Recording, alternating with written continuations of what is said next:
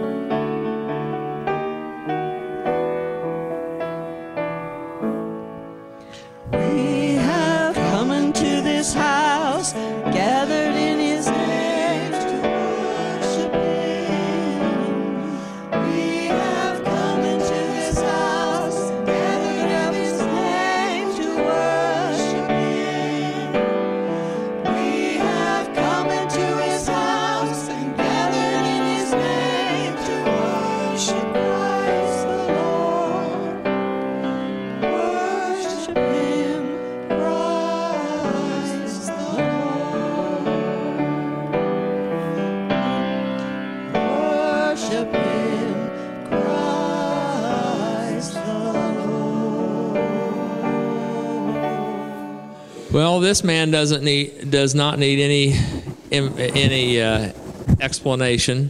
But uh, Ron, thank you for being with us thank here you. again today. I think I'll work out a deal with Roger next time. I'll tell him I'll speak at my son's church and let my son come and speak. You have to get tired of hearing me. It is good to be here today, though, and I thank God for the opportunity. Today is the Sunday before the 4th of July, Independence Day. Isn't America a great place to live?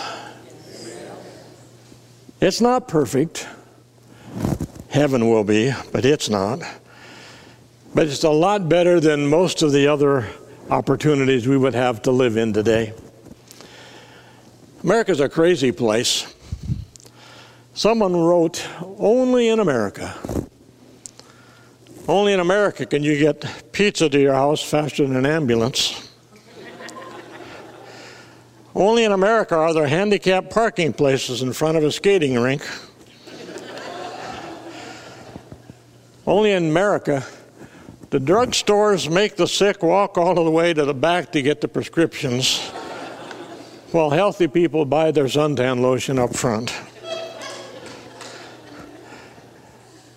Only in America, the people order a double cheeseburger, large fries, and a Diet Coke.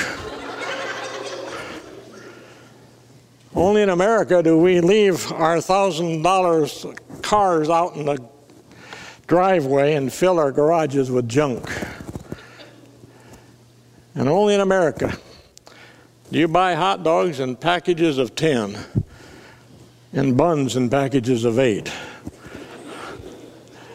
I believe that America is the greatest nation in the world. And I feel blessed by God to have been born and raised in the good USA. I don't know if I thank Him that I was raised in South Dakota, but I thank God that it's part of the United States.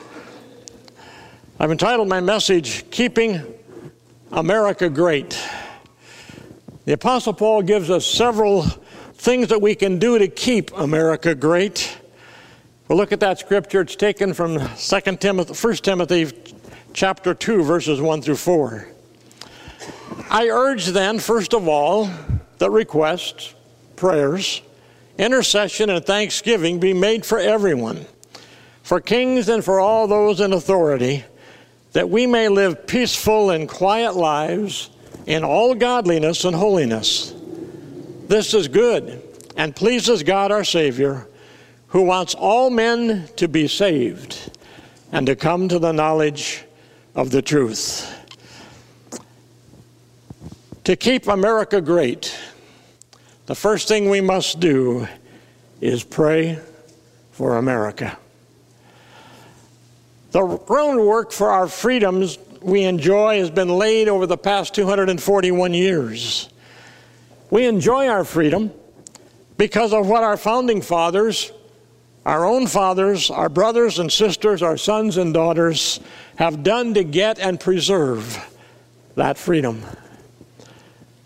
Our freedom didn't come cheap. The patriots fought and died to give us our freedom of religion.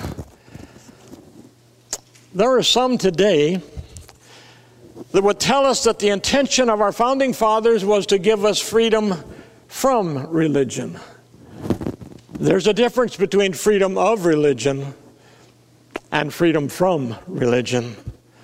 The first settlers of America came here to express their religious faith and for freedom of worship. In 1620, the pilgrims who came to Plymouth Rock on the Mayflower wrote what was called the Mayflower Compact. Listen to what they said. In the name of God, amen.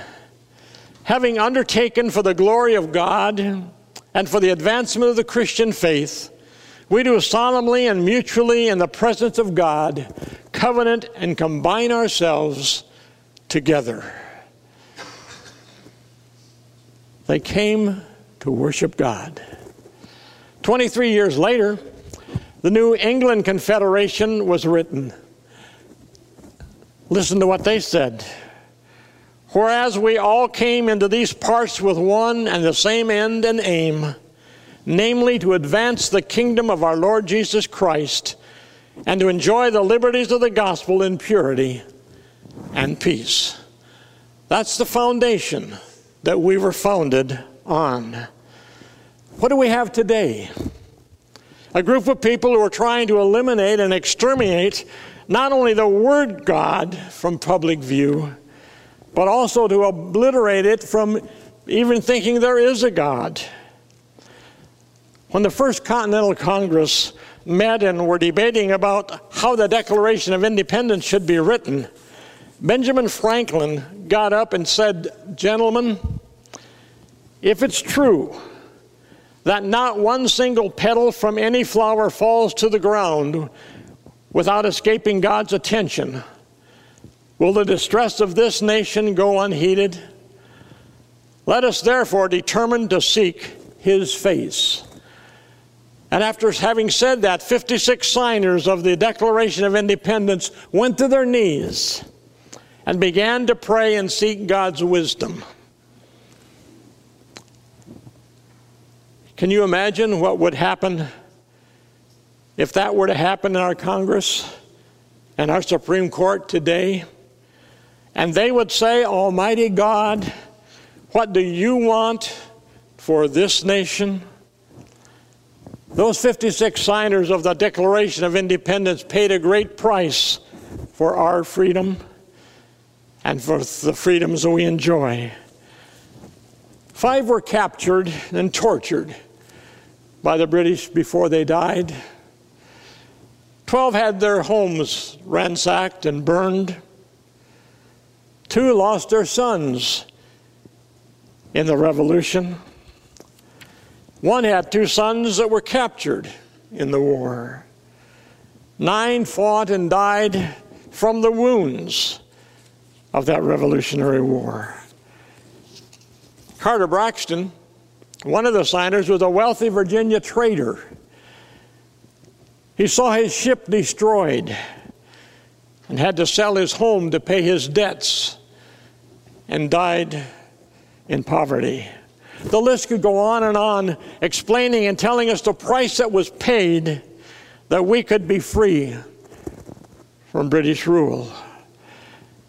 Our founding fathers were committed not only to freedom and obtaining freedom for future generations, they were committed to Christian principles. Listen to what some of them had to say. Our second president, John Quincy Adams, from the time of the Declaration of Independence, the American people were bound by the laws of God and the laws of the gospel of Jesus Christ, which they all acknowledged as a root of their conduct. We all came together to obey the Word of God.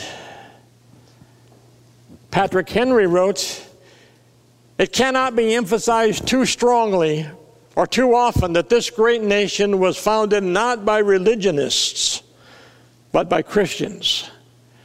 Not on religion, but on the gospel of Jesus Christ.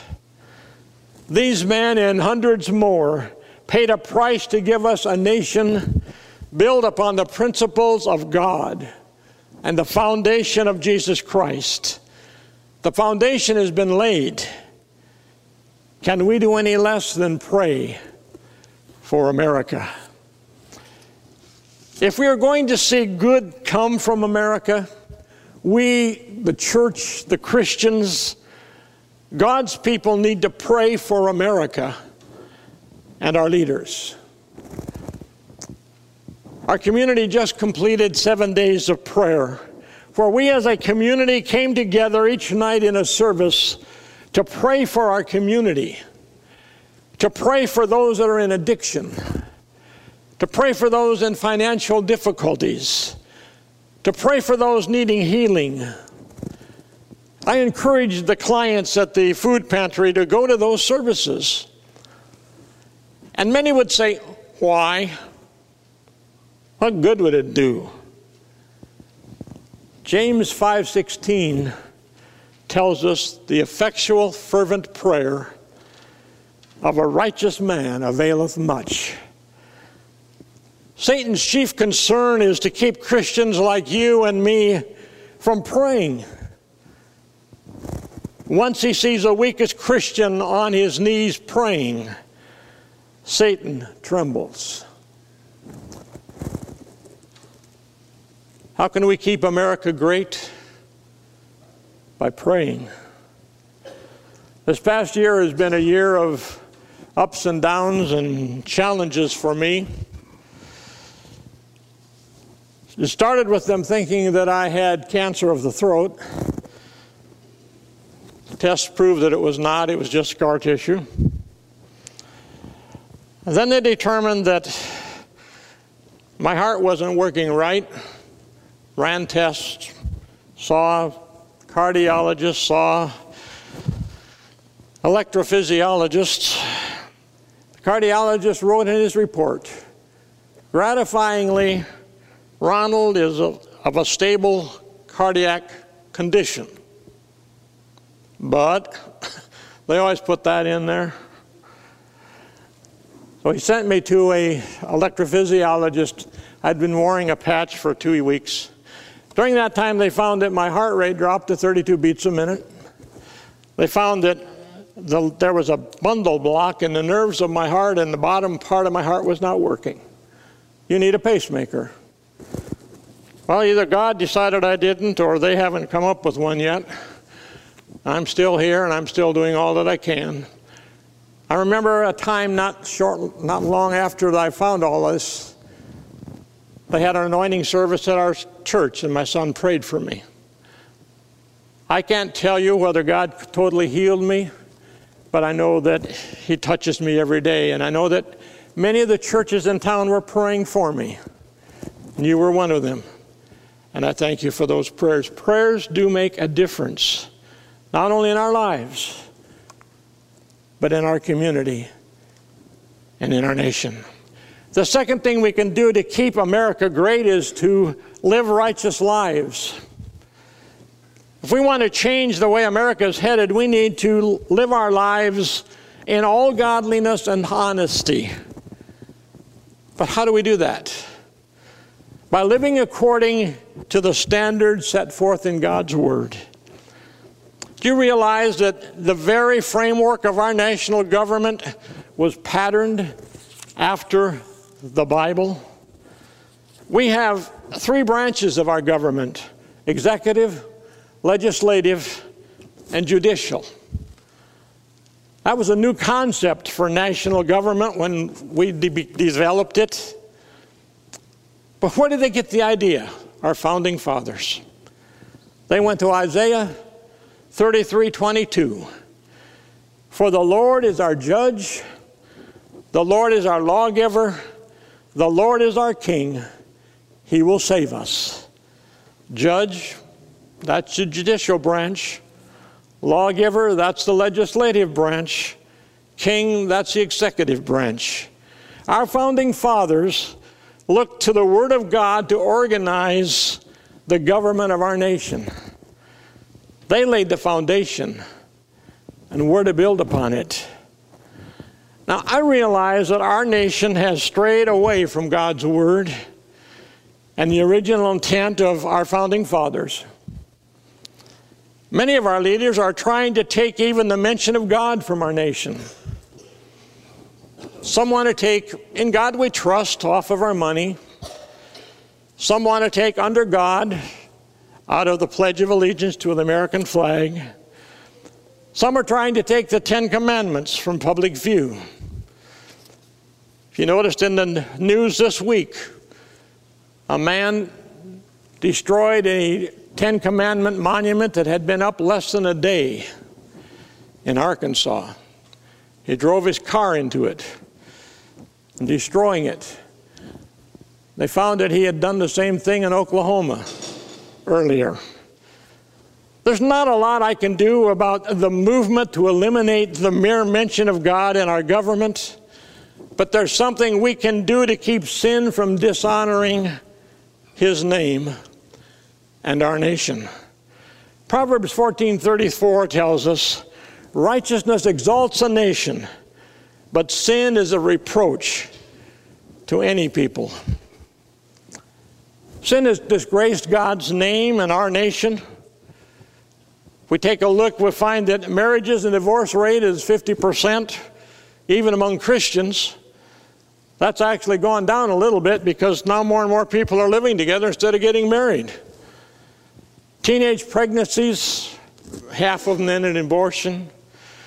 60% of those that are 12 through 18 who claim to be Christ are sexually active. Child abuse is at an all time high, and the list goes on and on of things that have happened.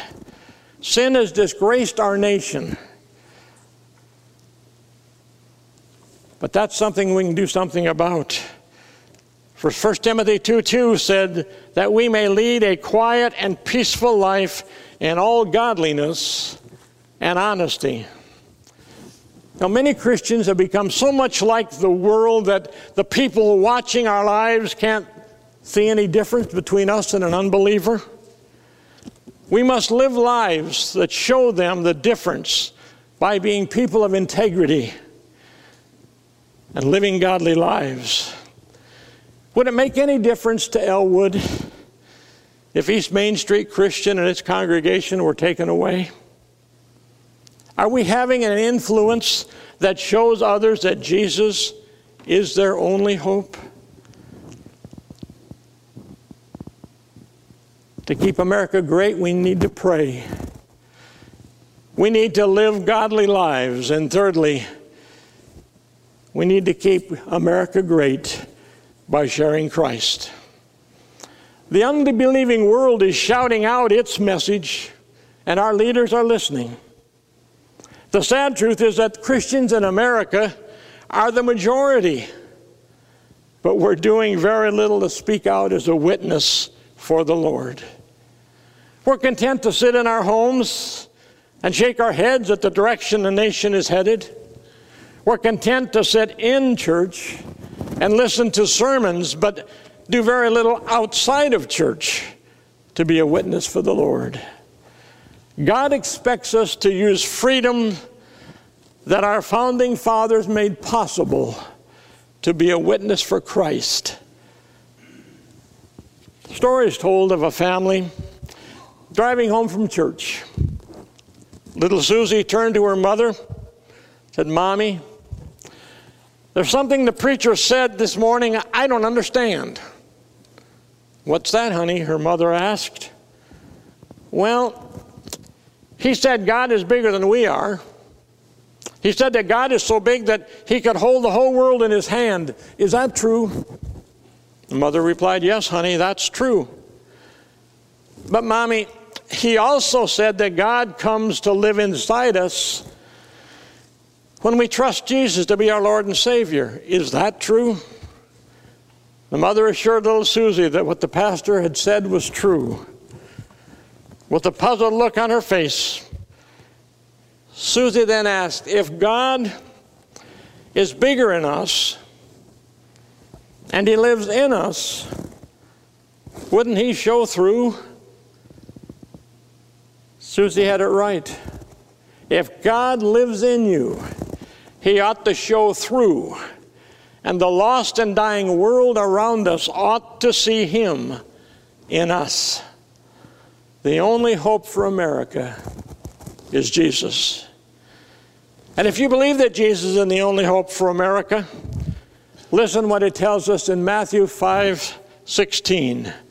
Christ is speaking. He says, Let your light so shine before men that they may see your good deeds and glorify your Father which is in heaven.